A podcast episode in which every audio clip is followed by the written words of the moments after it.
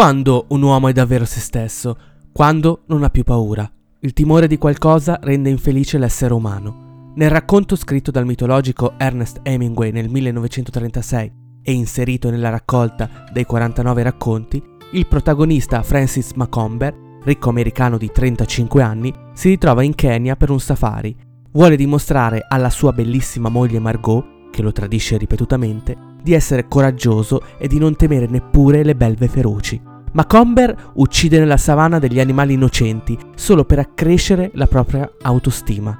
Le battute di caccia vengono organizzate e guidate da un espertissimo cacciatore inglese chiamato Robert Wilson, che è sempre paonazzo in volto per il troppo bere. Macomber e Margot tuttavia continuano a litigare e i dissapori raggiungono l'apice quando la donna canzona il marito per essere scappato davanti a un leone ferito durante una missione di caccia. Il protagonista del racconto diviene irascibile vuole sfogarsi andando ad ammazzare dei bufali. Wilson accetta la proposta e in una mattina grigia vengono individuati tre grossi mammiferi cornuti nelle vicinanze di una pozza d'acqua. Guarda quel tipo, adesso, pensò Wilson. È che alcuni di loro rimangono per tanto tempo bambini, pensò Wilson. Certe volte per tutta la vita. A 50 anni sembrano bambini anche nell'aspetto i grandi uomini bambini americani, gente maledettamente strana. Wilson, Macomber e Margot sono su una jeep insieme ai servitori africani. Macomber, in preda alla foga, incomincia a sparare e abbatte apparentemente il primo bufalo. Wilson sopprime gli altri due dopo un inseguimento con il fuoristrada, pratica dichiarata illegale dal bracconiere.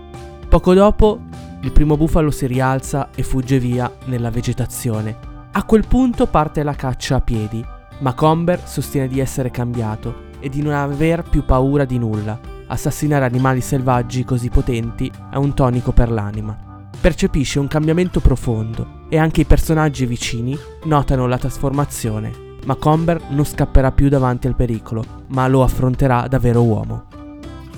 Tutto sommato erano considerati una coppia relativamente felice, una di quelle di cui spesso si mormora che stanno per dividersi, ma che non si dividono mai e, come diceva la cronaca mondana, stavano aggiungendo un pizzico d'avventura alla loro molto invidiata e immortale storia d'amore con un safari in quello che era noto come il continente nero.